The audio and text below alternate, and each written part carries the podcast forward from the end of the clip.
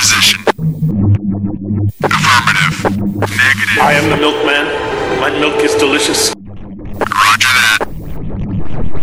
Okay, let's go. Welcome to the Best Linux Games Podcast.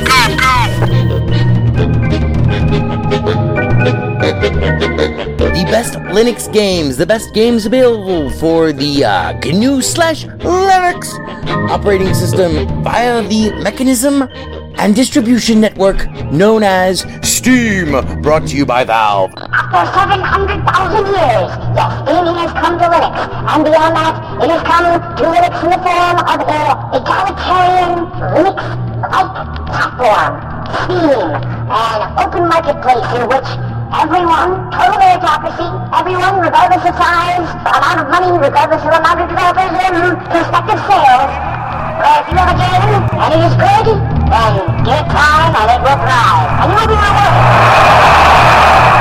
That's right, ladies and gentlemen, it's Saturday, and that means it's time for one thing. It's time for the podcast where the quality goes in before the name goes on. You're listening to the Best Linux Games Podcast, a companion piece to the uh, Steam group of the same name.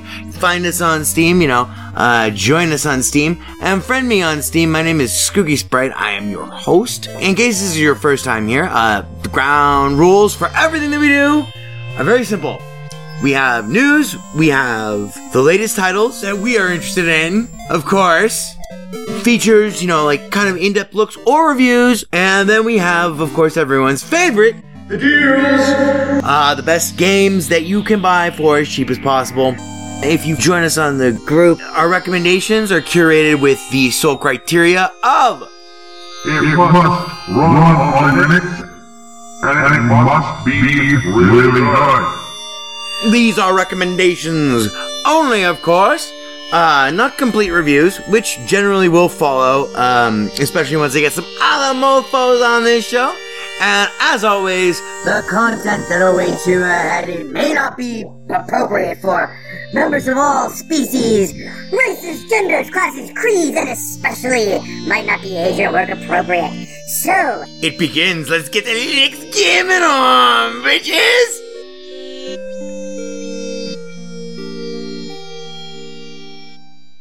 Hello, friends and neighbors. Welcome to episode number 323 of the Best Linux Games Podcast. Being recorded for you on this New Year's Day, Friday, the 1st of January, 2021 at 2100 hours, 2119 uh, p.m. Pacific Coast, 921 Pacific Coast, left coast, coast for the most time. Crack engineer Ivor Molina over there in the booth holding up the whiskey sign. Cheers, Ivor. Mm. Happy New Year. You're fired. That would, of course, make it for our SQL friends, which we omitted last week. God damn it. Uh, 2021 01 01 21 20 right now, as of this exact moment. Uh, P, PDT.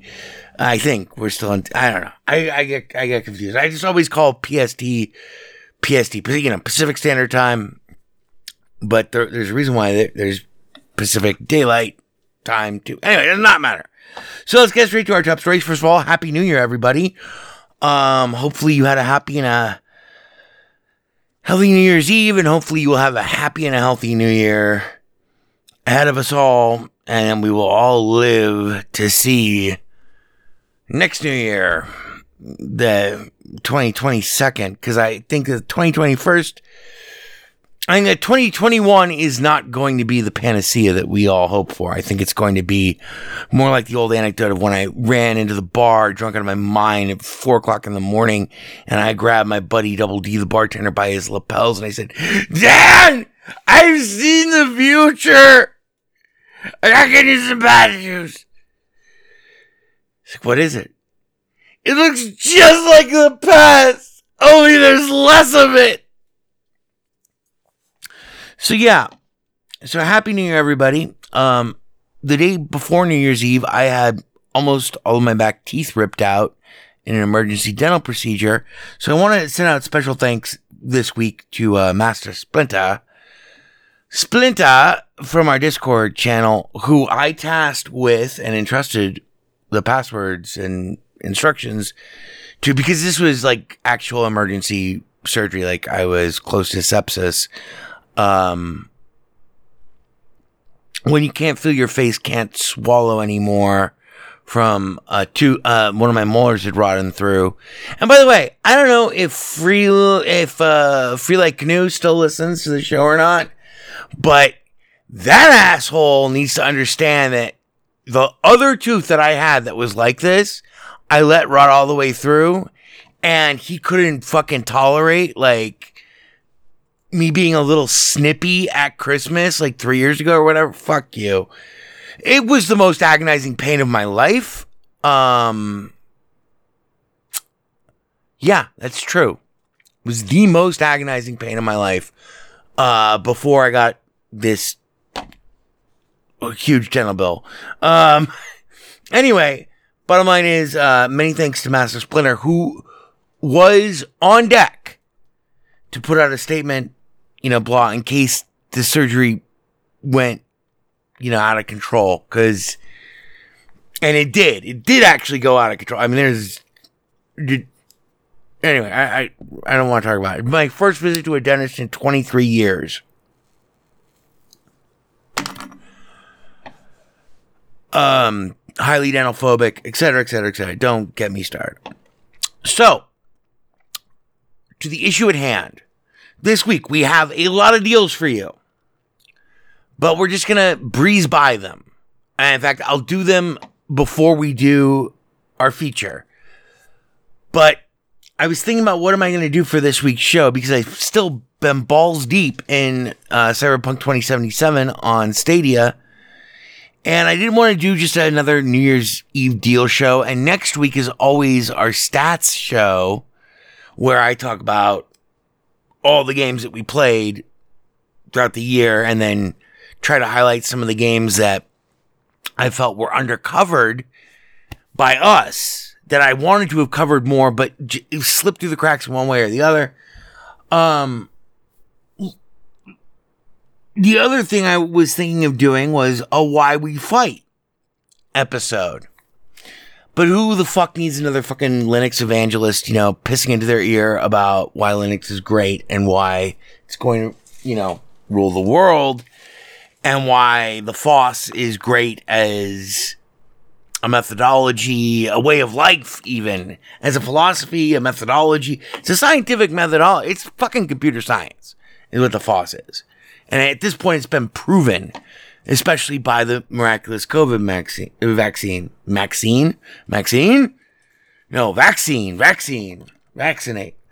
Um, but like I said, who needs more of that on a show that's about Linux games? And then I started thinking about my favorite, the, my only contribution to the uh, entire intellectual core of humanity going forward has been the one maxim that I've drilled into any younger person who's been getting into programming other than me. This used to happen a lot at the hack space, um, but it happens all the time. Like, cause now everyone's a programmer, which is great. Um, more people understand my pain, our pain, I guess, because generally people who listen to this show are programmers, are coders in one way or another, generally speaking. Um, but the only original thing that I've ever like injected into numerous human brains that is of, I think, both profound and worth repeating endlessly is the number one thing that I know about coding. And it's that coding isn't so, forget the syntax, forget everything else.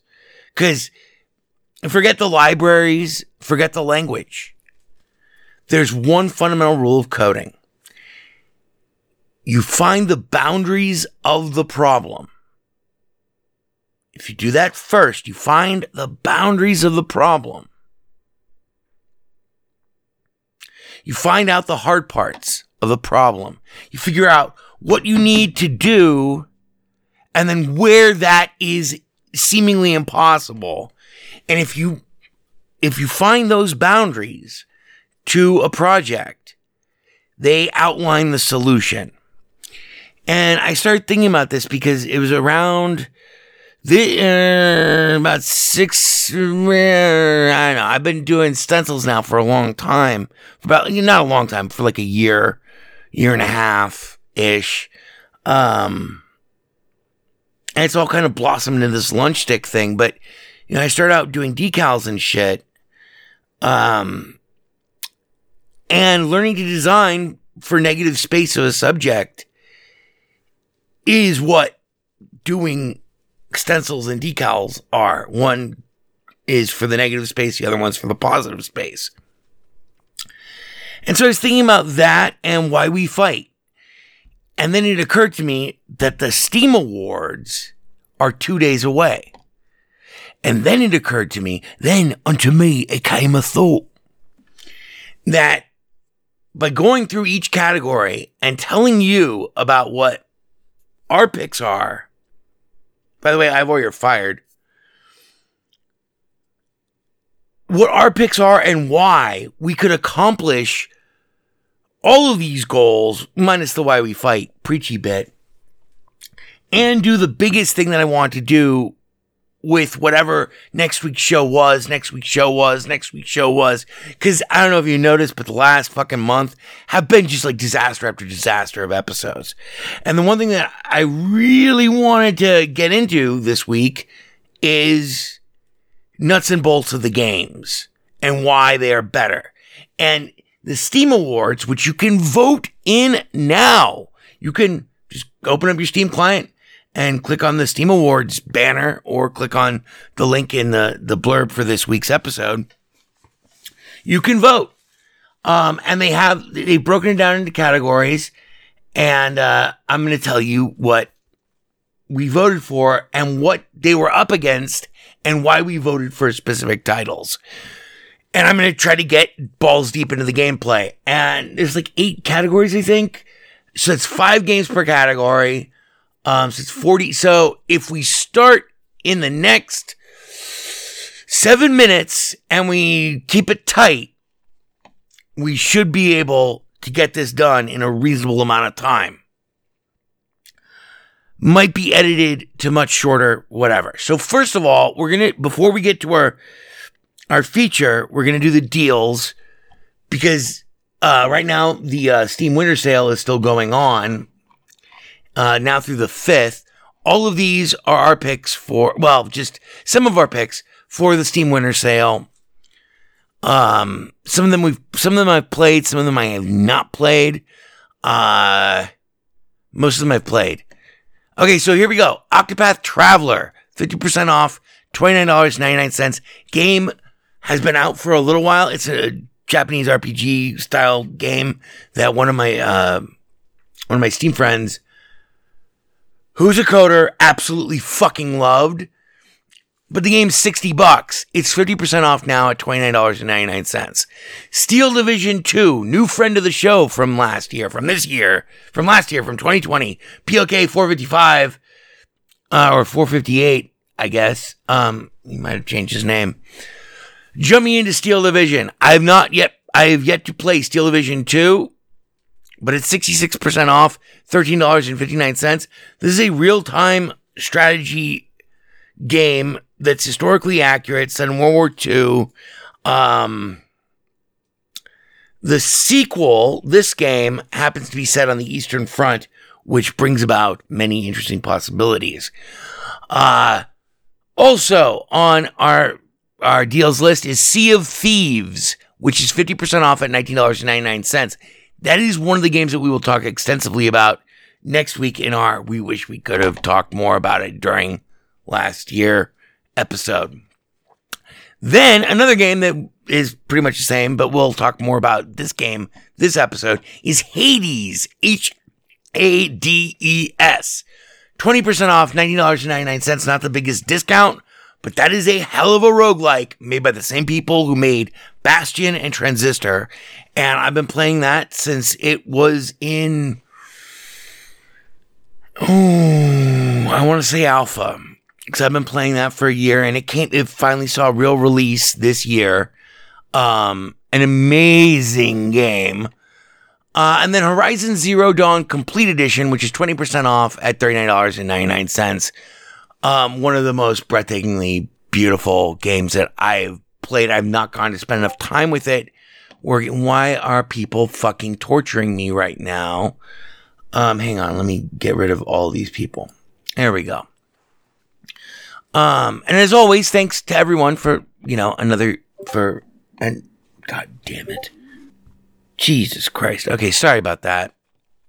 Um, so yeah, let's get straight to our feature on the Steam Awards. What we picked, why we picked them. You should vote. You should vote.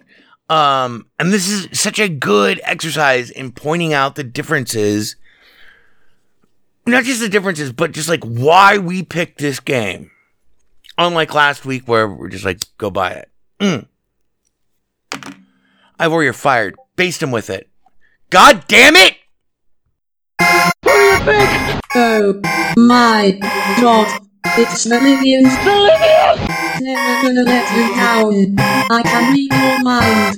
This week's feature. I can't read you. I can't read you. I can read your mind. Take it, Kookie.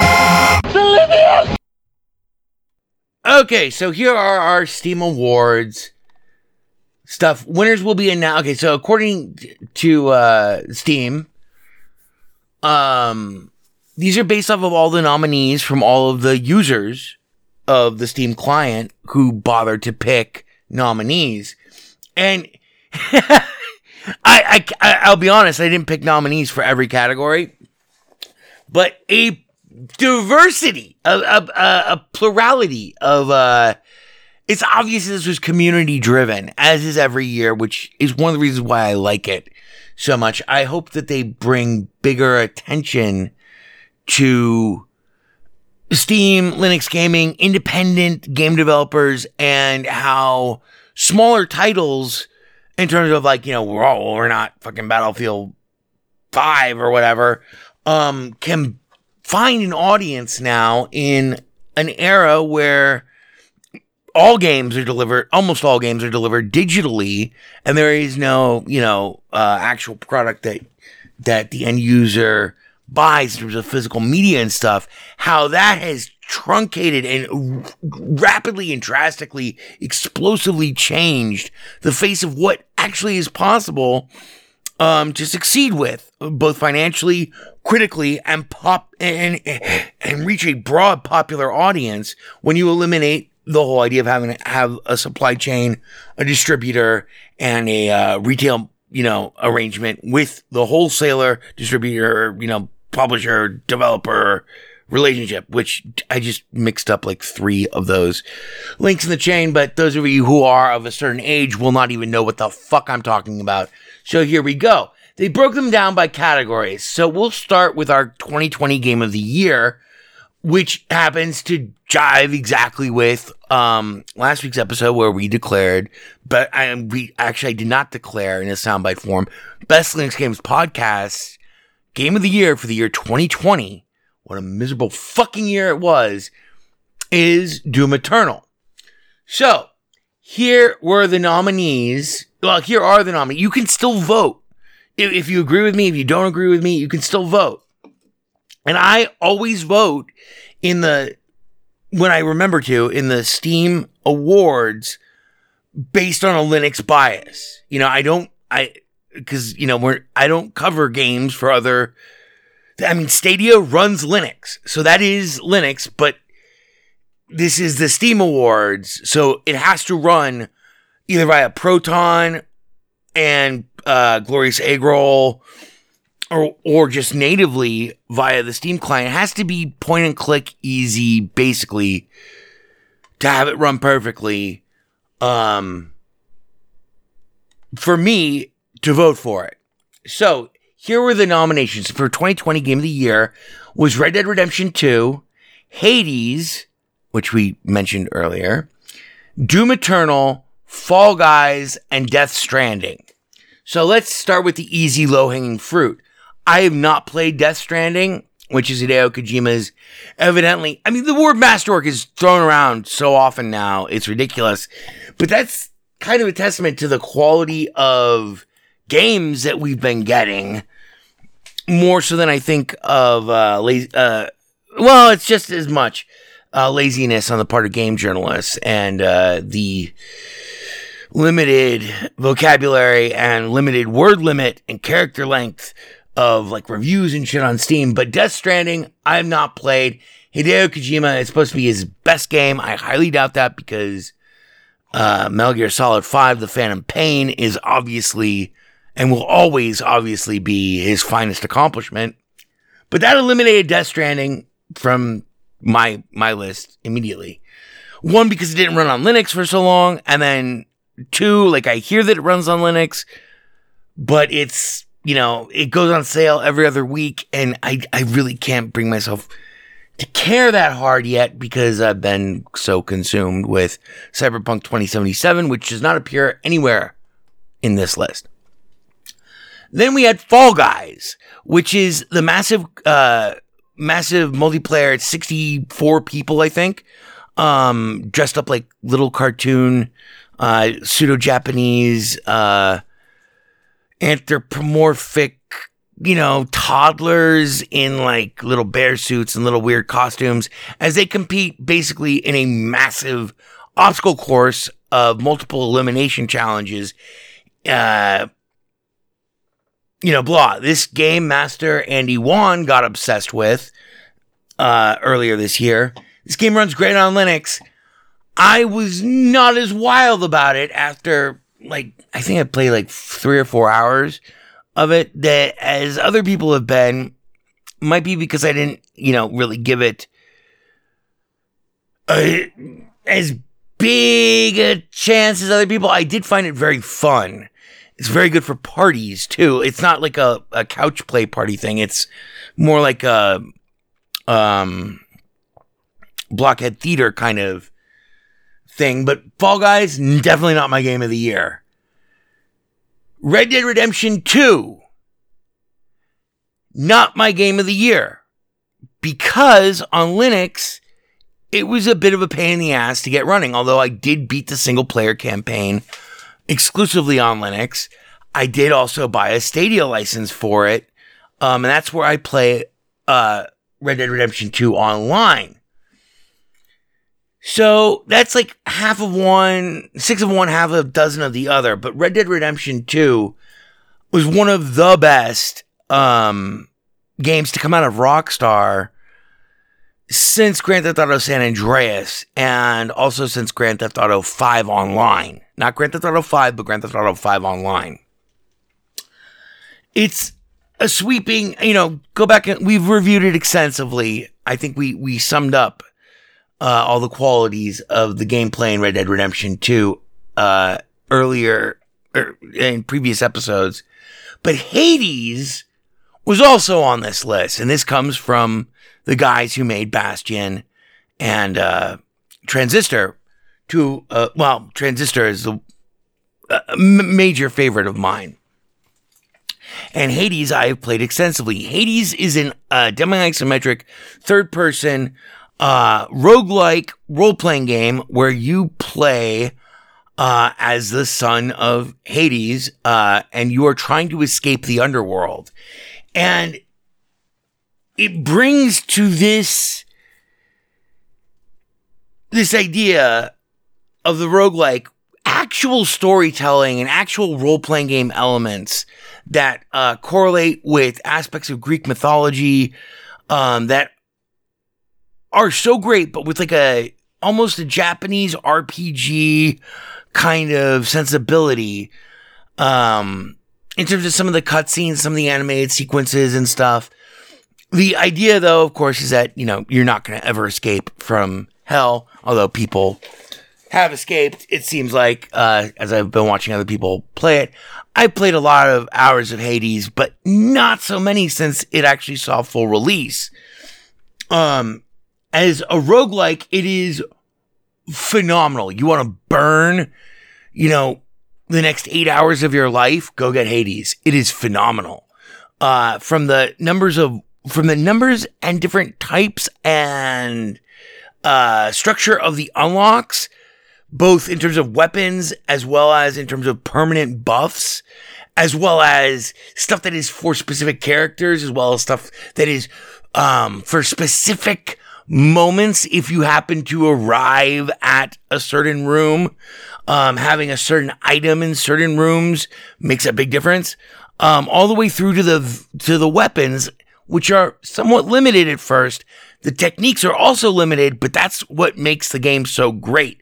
It actually turns roguelike dungeon crawling in like an action game sense into something that is more like action strategy. It kind of reminds me a lot of Faster Than Light if Faster Than Light had been a beat 'em up. That makes almost no sense, but that is pretty much what Hades is like. It's a really different take on what can be done with the roguelike and the ways in which the player can be expi- inspired to want to continue after having died, after having lost their run. And then finally on the list was Doom Eternal, which is the game that we voted for in uh, the Steam Awards and also Best Linux Games Podcast Game of the Year 2020, Doom Eternal. Why? Okay, yes, it didn't run that great on Linux at first, and yes, I did return it and rebuy it over three times uh, post its release. And yes, I did beat the game three times via Stadia, but I am well on my way to beating it on uh, Nightmare on Linux. So like if you go and look at my playtime on Linux, it's it's not that much, but I've spent a lot of time with this game. It redefines the genre of the first person shooter. Of literally the um geography based, you know, go point to point style first person shooter. And how does it do that? Well, I will tell you. And this is something that I think has lacked a lot from the show. This focus on the gameplay and graphics. I mean, well, the gameplay in particular. Um, Doom Eternal does something that no other first person shooter has ever done. If you consider the genre of the first person shooter, single player first person shooter, what is the biggest limitation to it? One, it's limited replayability. Two, it's re- because ultimately, you know, without mods and without a map maker, you know, you're going to be doing the same things over and over again. And there is great joy in breaking records, your own personal and et cetera, et cetera, et cetera, and stuff. And also looking like a fucking boss. Like once you can fucking really, once you, you know, you got it nailed in Doom Eternal, you pretty much got it nailed. That's true. Of, and it's true of every other first person shooter. But there's a big difference.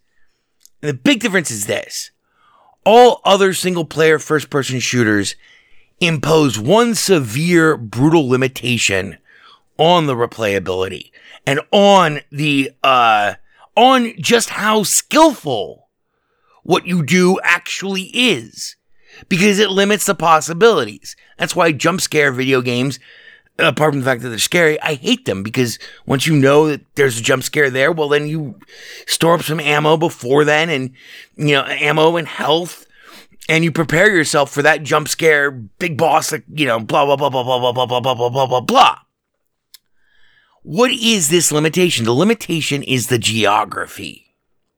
The limitation is not the opposition, it is the geography. Because it's the geography of a pre planned map that is not procedurally generated, that isn't entirely story based. You know, like, I mean, there is a story to Doom Eternal, and that's one of my favorite aspects of the, one of my, you know, third favorite aspects of the game. Um, but really it's the knowing the territory. You gotta know the territory. Knowing the territory in advance is what determines life and death in every other single player first person shooter from Doom 2 to Far Cry to Far Cry 5. Although Far Cry 5 makes it very difficult by giving it an open world. Um, and, you know, dynamic encounters. So yeah, Far Cry 5 isn't that great of an example, but Far Cry 1 is an excellent example. How does this limit you? Because the pickups are in the same locations. So if you need health, you know where the health is if you've beaten and if you've died and died and died and died and beaten and beaten and died and died and beaten and beaten and died and died and died and beaten and beaten and beaten and died and died and beaten and beaten and beaten and beaten beaten beaten beaten beaten the same fucking level a thousand times, which is in most great games the purpose. It used to be the purpose of of a game was to you know want to play it that much. That was the great success of Doom and of Doom 2 and of many other games like Far Cry. Mm. But what is it that you're learning? And on diff- different difficulty levels, even.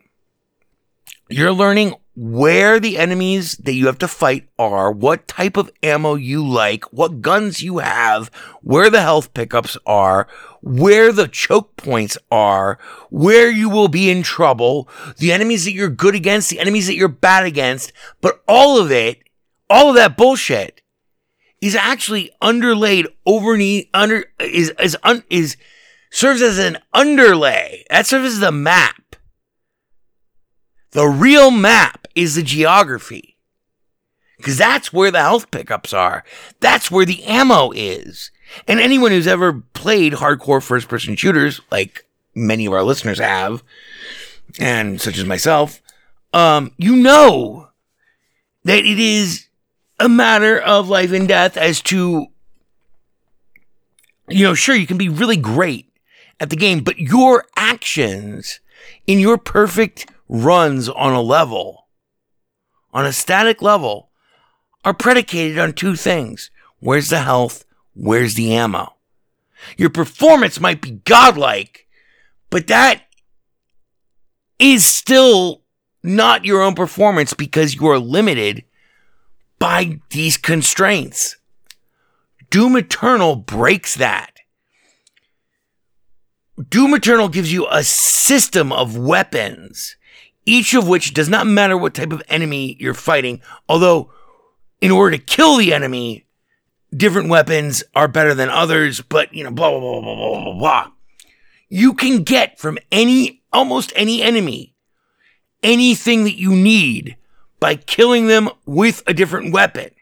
This completely changes what you can do with a first person shooter. Um, so like if you need health, if you like if you need armor, you flamethrower them. If you need health, you know you you, you can use your melee attack. If you if you need ammo, use your chainsaw. Instantly kills them. Yes, the chainsaw slowly recharges and gives you a lot of ammo. So if you if you need ammo, you, you it lets you actually pick dynamically in like a fucking bad ass. Like it, it, it's unbelievable. You know, I'm going to spend the most time talking about Doom Eternal because I spent no time talking about it last week. Instead of being limited by the geography anymore, you're now limited almost by nothing. And when you are the Doom guy, and the, you're no longer the Space Marine, you are the Doom guy, the Eternal Slayer. It's it makes the game like this insane, endlessly replayable, rowdy chessboard of instantaneously, you know, deciding. You make hundreds of decisions in this game all the time. Like, as you're, like, yeah, I would say, like, you probably make five decisions every second in this game. I'm not kidding. But they're of your own behavior. So it's like, oh, there's a bunch of these type of guys. I need a lot of health. Okay, well, I'm gonna save up my, you know, and then I'm then I'm going to fucking blood punch them and shit. Or I'm gonna flamethrower all these guys, get a bunch of ammo, and then I'm gonna upgrade my character to really focus on armor. You know what I mean? Or or I'm a like me. This is kind of how I play. I want to blast through them with like the best shit that I have that isn't a super weapon. Like, I want to be able to kill everyone with a super shotgun. In other games, it, once you found a favorite weapon, there's never enough fucking ammo for that weapon. Or that weapon is not deadly enough. This game, all the weapons will get you through. ultimately. But you will never be out of ammo for anything. You will never be out of health until you run out of enemies. Because there are certain sequences that where that happens, which is a flaw in the game, but whatever. They re envisioned the first person shooter, the single player first person shooter. And just for that, after inventing it, after inventing the genre, to reinvent it, I don't know if it's too late, because like now we're all into stuff like Cyberpunk 2077, which is very much a first person shooter, if you want it to be. Um, but even that game does not have the simple elegance of this system where any, any, almost any enemy you fight, you can get what you need from them by killing them in a specific way. You have flamethrower, you have your melee, you have, um, and then you have multiple types of flamethrowers. Uh, you got your, uh, your main weapon, um, you have blood punch, you have, uh, you know, each one gives you more of a resource. So all of a sudden the game becomes less like a uh the game it it it, inter, it liberates you completely from having to think about the map and solely thinking about the upcoming opposition which is fantastic it's phenomenal and it makes the game endlessly replayable. I have not beaten a game this year. I don't think this year that I've beaten more times than Doom Eternal. And each time I want, it makes you want to play the next difficulty level. And the persistent stuff that you unlock is great too. Um, and the story is fantastic. Once you get about halfway through the game, the story starts to make sense and you begin to understand what they're trying to do. And then by the end, they land it and it is so satisfying. It's nowhere near as good as uh, some of the other games that uh, it it is farmed out and rebooted uh, via other developers like the magnificent, literally heartbreaking, literally heartbreaking work of staggering genius that is Wolfenstein 2, the new Colossus. But that's not what this game is about and it has a multiplayer mode which I've played um, both in Steam and on Stadia. Um, that is equally innovative, but by virtue of its innova- its its sheer level of innovation, I think will will probably wither and die. That's what they included in favor of SnapMap, um, a new iteration of SnapMap, which sucks because SnapMap in the last Doom, uh, in the in the first Doom reboot was magnificent. One of the best, easiest to use level editors I've ever seen made available to your av- average consumer, average game player. Almost anyway, but that's that's not available anymore. Instead, what the multiplayer forces you to do is you, one of you is the Slayer. Um, the rest of you are demons, but you are multiple demons. And your attacks against the Slayer, while they do actual physical damage and stuff, you really want to counter what the Slayer is trying to do. If all of you, if all, if the Slayer kills all of the demons and they're all dead at the same time, the round ends. It, it the round ends, not the match. The round ends. The match is like seven rounds long if it goes to a tie. If it goes to full distance, I think it's like seven rounds long. I can't remember. It's very innovative. It's extremely fun to play. I don't know how easy it is to get a game on it anymore, but because I was playing this like in, I want to say June, something like that.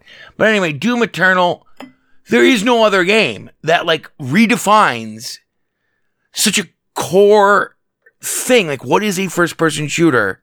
And that is why our vote, we pledge our delegates for the Steam Game Awards Game of the Year for 2020 to Doom Eternal. Uh, there you go. And yeah, cool. We talked a lot about the cool. We abstained from VR Game of the Year uh, this year because that's the next category that's on the um, Steam Awards. But I would have leaned. First of all, the the nominees were Half Life Alyx, a game that I thought was absolute nasty trash, really unbelievably buggy, nasty trash. And once it wasn't buggy, it was just nasty trash. I did not like that game at all. Splinter seems to really like that game, but uh, he just got an index, so it's hard to judge, and we haven't really talked about it. Phasmophobia, which has the minor problem of not being able to beat the of not being able to kill the ghost unless you're running Windows because it uses uh Corana or Corana or Garana or whatever the fuck Cortana, whatever the fuck her name is from Microsoft speech recognition. So that's kind of a buzzkill. Other nominee was Star Wars Squadrons. Does not run on Linux due to a simple breaking via EAC. Amazing. Mm. And then there was the Room VR Dark Matter, which I've not played. And then Thief Simulator VR, which I have played. I've played about two hours of it, but not in a long time and not since it got released. I was playing the beta of it. So I abstain from that. I would vote for Thief Simulator VR because that game is really cool. Fortunately, it does involve a lot of crouching. So if you have bad knees, be sure to set your play space to where you are shorter than where you are. So like if you're just sitting in a chair or standing up, uh, actually, that's what I mean. If you're standing up, you should probably set it to about where you are when you're sitting in a chair in front of a monitor because you spent a lot of time crouched in that game. At least you did in the beta. So up next is 2020's Labor of Love. There are a lot of old games in this fucking category this year, which surprised the shit out of me, and it does not seem consistent. I'll tell you what I voted for first, which is No Man's Sky. Because three years on, these motherfuckers are still rolling out endless amounts of content to redeem the reputation of what is one of the most extraordinary games that has ever been made and that you will play this year or any year um, procedurally generated worlds. I've been to the center of the ga- anyone wants to talk to me about how I haven't played No Man's Sky this year? Well, get fucked. I've been to the center of the galaxy three times. The third time took me nine goddamn months. It is a ah, it's an amazing game. It is a testament.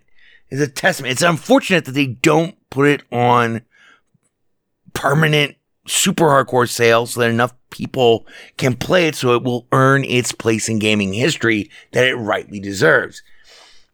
Okay, also on these that's that's where our vote went. They're voting okay, other nominees included Counter-Strike, Global Offensive. Wow, that's yeah, no, I'm never voting for that. Not if it's a labor of love because they ruined their own fucking game with Global Offensive and they blanked everyone's stats, and they blanked mine twice. Um, uh, other nominees were Among Us, which I don't know if that's a labor of love game so much as it is the most successful. Come in under price point and go for a group game that has such a good premise.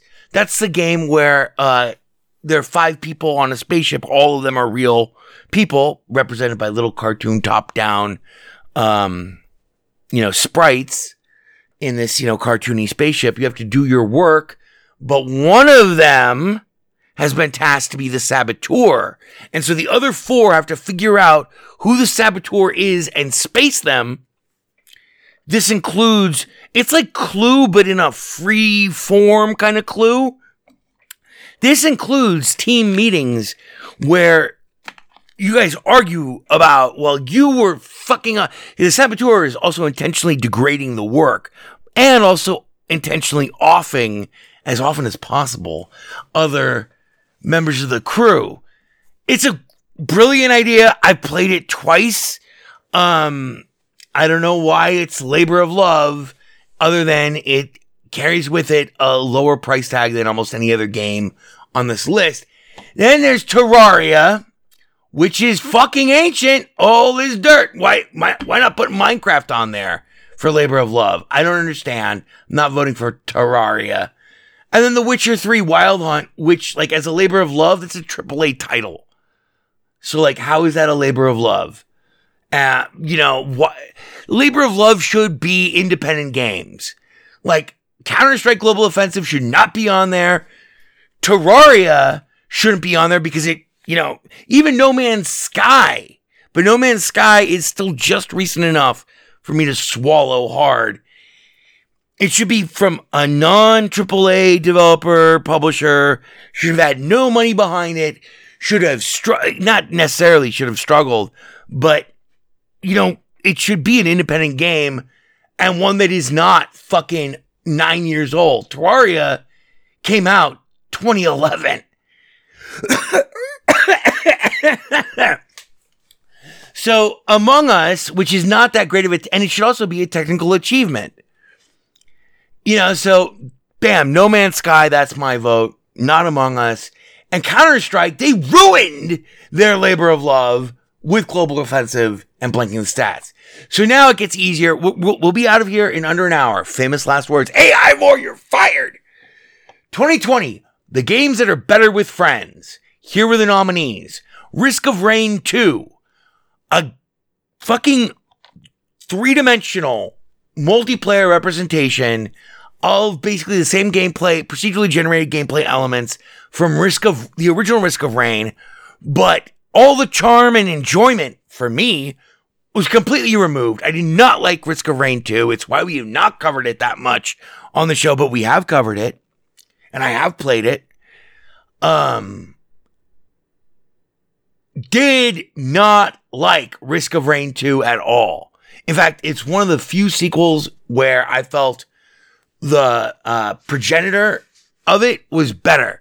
The original Risk of Rain was one of the most difficult roguelikes ever made. It was a side scrolling space platformer, uh, pixel trash style space platformer, small scale, where you fight just unbelievable shit. It was one of the hardest games I, I've beaten since I started doing this podcast. Up next, Deep Rock Galactic, which is like a multiplayer, uh, multiplayer scenario based first person shooter, uh, high resolution, dwarves in space, kind of, uh, RPG craft 'em up, but it's episodic. So like, you know, it's mission based. Um, I, I, I, I, it's one of the one of it's one of the games that I've gifted the most to other people who I've seen them play it the most after they play it, but it's one of the games that I've just never had enough time or energy to really get into. I do own a license for it, but I, I you know, I really don't have enough playtime to, to say that Deep Rock Galactic would be my better with friends. And knowing the multiplayer in it, I don't know if it's better with friends. Kind of the same thing with Risk of Rain 2, because Risk of Rain was single player and was a better game than Risk of Rain 2. So I don't know if that, how that makes it better with friends. Up next, Borderlands 3. Not my pick for fucking better with friends. I mean, sure, it's pretty, but there are other games that are pretty that you can play with your friends. Sea of Thieves. I could, I wanted to pick, but I still, it's only been playable on Linux now for like four or five months tops. And I have not had the time to play it because the, the tutorial, it w- wouldn't let me go back to the tutorial. I will play it again. It's one of the reasons why, you know, in a sort of decompensational way, it's one of our deal picks for this week. Sea of Thieves, 50% off, $19.99. I picked Fall Guys because I haven't seen a game that has garnered such universal, you know, near universal appeal and uh, playtime as Fall Guys. I know Master Andy Wan was addicted to it. I know numerous people who are completely fucking. Master Andy Wan probably has, no, I hope he doesn't mind me outing him, probably has like 40 hours logged into this game by the sixth day after its release. I didn't find it that charming, but if you want to talk about a what I think of better with friends, I think Battle Block Theater, I think Guns of Icarus, you know, blah. And if not Guns of Icarus, then I think Battle Block Theater and Fall Guys is about as close to Battle Block Theater as we've seen in 2020. Most innovative gameplay. All right, Death Stranding once again eliminated for pre- reasons previously previously listed. Noita, a game that we featured extensively uh, the first week that it came out in beta, but it was it it's a big buggy fucking crazy procedurally generated mess. Then there's Superliminal, fucking VR game for people who can't play VR, who never played fucking um it's like a big fucking nasty escape room is what Superliminal looks like and I have not played it at all. Finally, Teardown, a game about demolition which I has been on my list. Uh, but it looks just basically like the inverse of Minecraft where you're tearing down static structures. Finally, our pick, one of I, I only probably spent like 10 hours in this game, but I had to pick one of them. You know, because I'll, I'll only abstain if I really can't bring myself to pick any of them. Basically, by virtue of not having played them enough at all or whatever. But this game was great. Control, a game I've not beaten. Control Ultimate Edition is our pick for most innovative gameplay. Use telekinesis again, use guns again, and we can do it together. Um, it's a single player game, of course. This was the hardest category 2020's outstanding story rich game. This is like a Sophie's Choice five way gangbang of unbelievable pain. First off, Red Dead Redemption 2. One of the.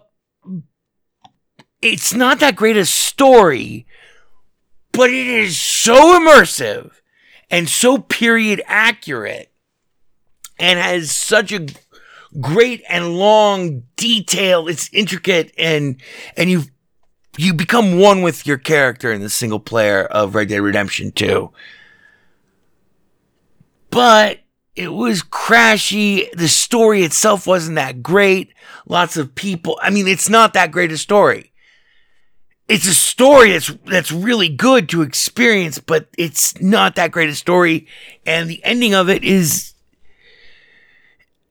is not that great. I mean, it's not a disappointing ending. You will you will have profound catharsis, but I think you will be distracted by that. But I think that many people have been distracted by that profound catharsis. Um, and have, you know, failed to take into account the fact that the game goes on for another fucking 15 more hours after that. And it's not that great. And all the steps leading up to the first ending are not that great or innovative or brilliant. And there is no sense of free will.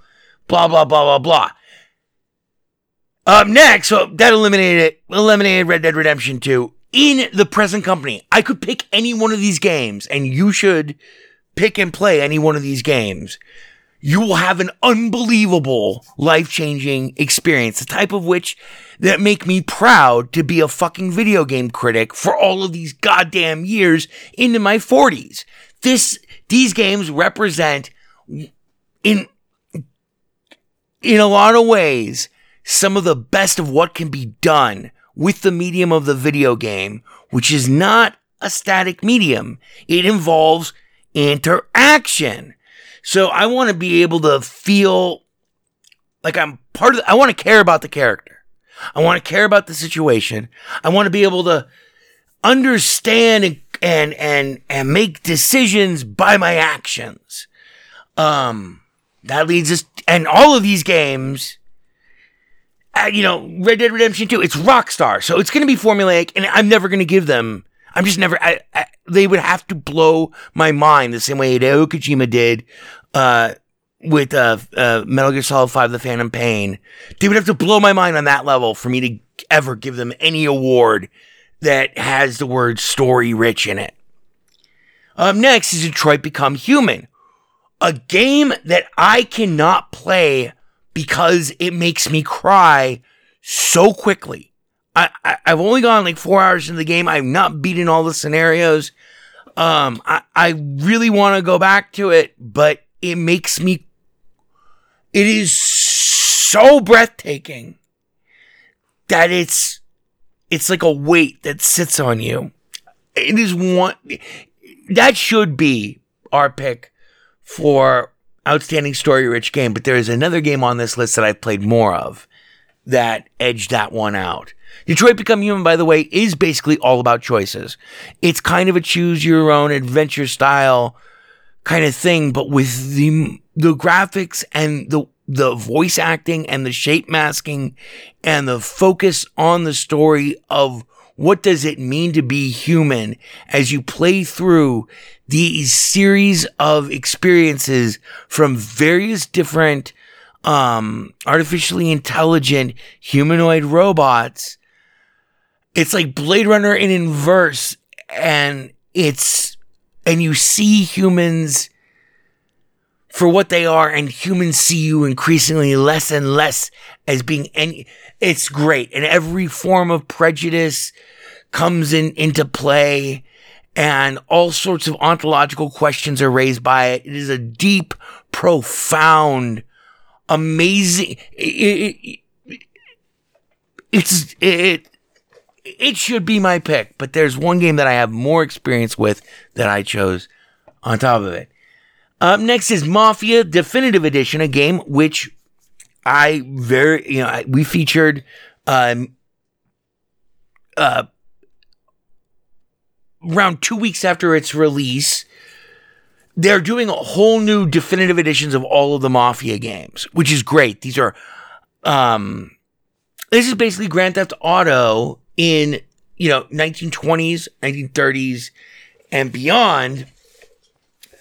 Uh, but they are story driven. They're very story driven. So they're highly cinematic, highly stylized. Um, it's not so much just go and jack whatever the fuck you want.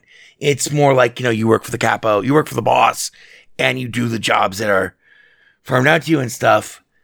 Um, I really like this game. I haven't beaten it. I have like maybe five hours in it. So I couldn't pick that one. Same reason I couldn't pick this next one, Horizon Zero Dawn Complete Edition, which came out August 7th, 2020. But it's an older game, I think. When this when I finally got this game to run on Linux, which is like, fuck, six weeks ago, took my breath away. Took my breath away. I played it for, I want to say, three or four hours. And other things have come up since then. So, you know, it got shuffled to the side. But just visually, it took my breath away. And then it stopped everything cold by hitting me with like a sudden hard stealth mission right at the, like, I guess the end of the tutorial. But there's like 15 expositions. The tutorial is like big and long and you don't even know it's a tutorial because it's, you're so interested in a future where the, where humans hunt with like cybernetic robotic powers they commingle with giant dinosaur sized robots and living biological creatures in this crazy tribal system. It, it's it's an amazing game. It's an amazing game. I wish I had gone to play more of it. But our pick for outstanding story rich game, Metro Exodus. And I can't tell you why, other than the stunning realism for being a first person shooter all of the little details of the technology from every which, by the way, uh, The World's Ended uh, has the best introduction of any fucking game maybe I've ever played since Fallout 2. Fallout 2 and Metro Exodus are like, they're up there in my brain. Like they're tied. They're fist fighting, you know, in hell. Like uh, Tonto and Lone Ranger. Um, Metro Exodus. And then it has this fantastic opening after the attract mode um, introduction and then the, the story just involves you from the very beginning. And every aspect of the technology in the game from, you know, your guns, your pneumatic weapons, which are fucking firing, uh, you know, ball bearings, you know, ball bearing assault rifle, pneumatic assault rifle. You gotta pump it up, baby. Gotta upgrade that shit with components. Gotta figure out what's the maximum pumpage. Uh, shit like that, all the way through to, you know, your mask breaking and you needing to repair your mask. Um, all the way through to your map board, which if you flip it over has been all the way through to like what's on your wrist, your little wrist thing. The world's ended. It's like not that far distant future, and you guys come out of the tunnels in Moscow and you explore the world. And holy shit, do you explore the world? Um, friend of the show, Jeff Jeffy Wise, b- beat this game. I probably logged less than 18 hours in it. Um, Metro Exodus was my pick. Fuck, when you do weapon customizations in this game, just the fucking third hands thing that you set your weapon on is something I want to build in real life for a lot of other things. All right, so now 2020 best game you suck at. All five of these I either hate, do not run on Linux, or I've not played enough time on, including recent entry FIFA 21, EA Sports FIFA 21, which is soccer, and it came out October 8th, 2020. I didn't even know that it was on Steam yet. And GTFO, now bragging about their co-op matchmaking, which they banned me from their fucking discussion thread for suggesting when I was a supporter of the game before I returned it. And I tried to return it and they wouldn't give me a fucking refund. So fuck get the fuck out. I don't give a fuck about get the fuck out. Ghost Runner, which came out October 27th, 2020, um, and we featured on the show, but I've not had a chance to play it because I'm it's still I was still in the beta version and the demo actually. Crusader Kings 3, I know everyone loves this franchise. I haven't played it. I remember I asked someone in the Discord, uh, oh, is that the game where you can become like a, a satanic, fucking anti papal, fucking fifth generation demon worshiper who like controls his people with his demonic half bred incestuous son, um, from like your fifth, you know, you keep offering up your wives as a, you know, like, yeah. I'm like, oh man, that game looks fucking insanely complicated for me.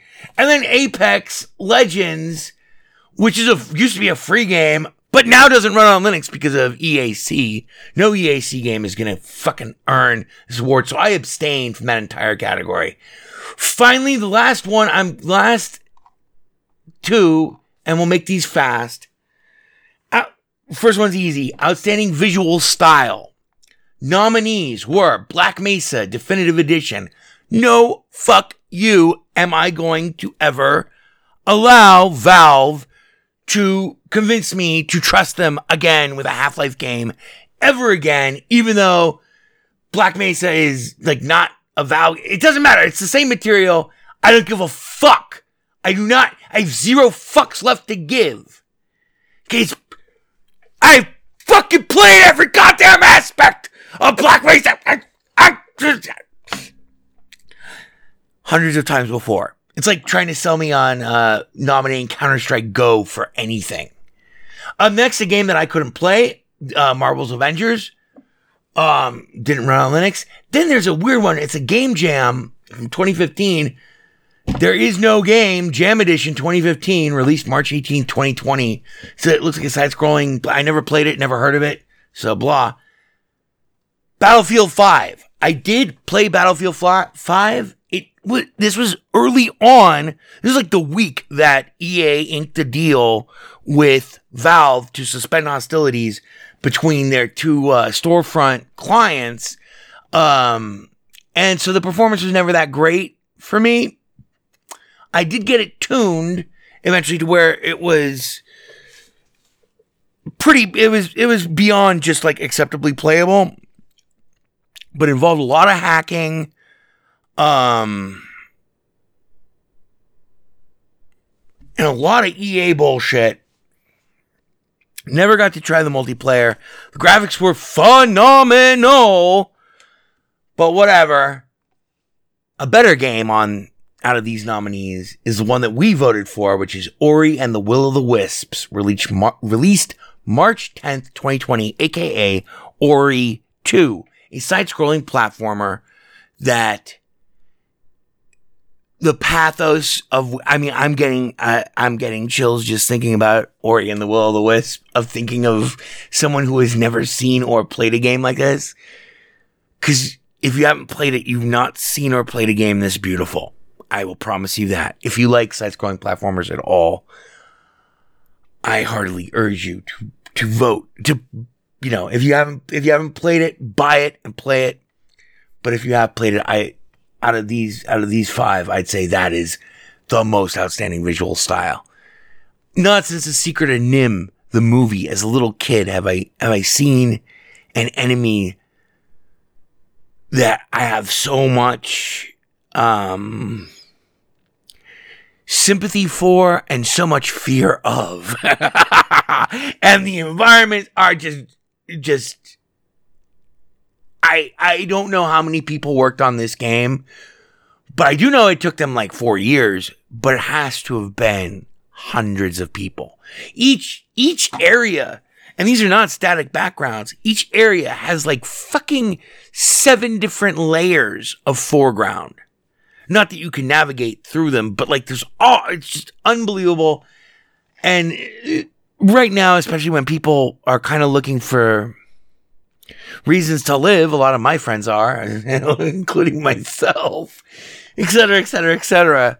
Um, Ori and the Will of the Wisps, you can't do any better. And it's age friendly. It will traumatize much, much younger kids, though, I think, in a good way, the same way that we were traumatized uh, as much, much younger kids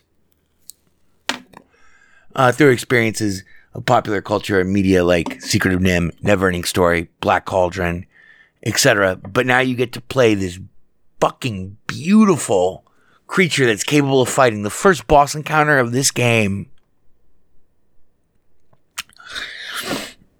unlike anything I've ever seen in my entire life. I bought like five copies of it and gifted it to like five different people immediately after I played that first boss encounter.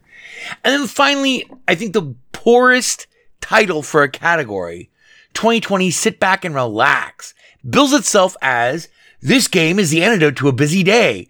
Who's had a busy day lately? Other than fucking trying to figure out the logistics of how to get whatever they need from a grocery store if you have, anyway wear my masks, you know, fuck, I can't buy 91% isopropyl alcohol, uh, be, which I need for airbrushing because there's fucking, there's no, it's not, you know, that's, that's been this kind, that's, that's defined this year. Am I, am I going to be evicted? You know, how do I, you, you know, I don't know what fucking parallel universe the Steam Awards are living in for this. Oh, do I have to worry about my kids going back? Do I have to worry about? Yes, you do. Yes, you do. No, you know. So it's, it's it's a smooth. So they bill it as it's smooth. It's relaxing. It lets your worries melt away. This game is your moment of zen, which is the only reason I did not abstain from it. So first nominee was Sims 4 a franchise that I hate, but I do own a license for because I want to support EA supporting Valve, and I got it at like five dollars, I think. Microsoft Flight Simulator, which evidently runs on Linux now, which is hilarious. Um, Satisfactory, which does run on Linux. It's a first-person version of the game that I picked, and then Untitled Goose Game, which is like a mindless divertment. It's like you know, Master Andy Wan and I played it for a little bit, but and it was super fun, and I played it for about three more hours in single player, um, but it's not any sort of game of the year material. Except for the most lightest. It's like, you know, it's the lightest, least substantial. And then at the bottom of this list is ridiculous. Now, this game is not like on the game of the year list, but whatever. Factorio. If you like SimCity, but thought that SimCity, which definitely runs out of steam, or City Skylines, definitely you run out of geography, you run out of things to do. Once city, once you get a city that's like fucking humongous megalopolis, uh, going on on uh, City Skylines, you know, it's great. I mean, City Skylines is one of my favorite games of all time. There's nothing like Factorio. Factorio is about endless optimization of mechanical processes to produce certain outcomes in a supply chain that you invent yourself while defending um, yourself in a top down environment that looks just like the old school um, Sim City, but with great graphics. Unbelievable amounts of time went into developing this game. Unbelievable amounts of your life can be devoted exclusively to figuring out new ways to optimize. I need, okay, so what do I need? And it does it in this elegant way that melts away. Like, we're not talking about like one or five hours of your life. It will melt away 18 hours of your life. You will not show up to work. So if we picked Factorio. I mean, just, just, just cause the, the category we're skipping is best soundtrack. But there you go. An hour and 11 minutes. You got a whole bunch of deals, which were, by the way, Octopath Traveler, Steel Division 2, Sea of Thieves, Hades, Horizon Zero Dawn. And a lot of those were picked not necessarily because of the super deal factor, although three of them are over 50% off or 50% off over or more. Those sales end January 5th. Your last chance to vote in the Steam Awards is, I think, tomorrow, because the third is the actual awards. Hopefully, we'll be able to fucking watch them. Like, I wish they'd made would make a bigger deal out of the Steam Awards. Um, so those are our picks, and why? Happy New Year, everybody! Oh man, 20 million people infected with COVID in the United States as of this morning. Stay safe, stay sane. We fucking let's all make it to this time next year. All right? I will see you next week, hopefully. Cheers, thanks for listening. And thanks to everyone for during the dark I mean, I doing this show every week is like at once the hardest thing throughout the pandemic and it's also the easiest thing because I've been in straight quarantine since February. There are three people I have seen in apart from the people at the dentist's office over the last 12 months. And they've been my mom and someone either selling me whiskey or cigarettes because those are the two things I can't order in on in for. And um, the reason for that is, well, one, I got COVID very early on. And then two, I got it around Thanksgiving a second time. I, yeah, it's true. Um, but mainly just to protect my mom.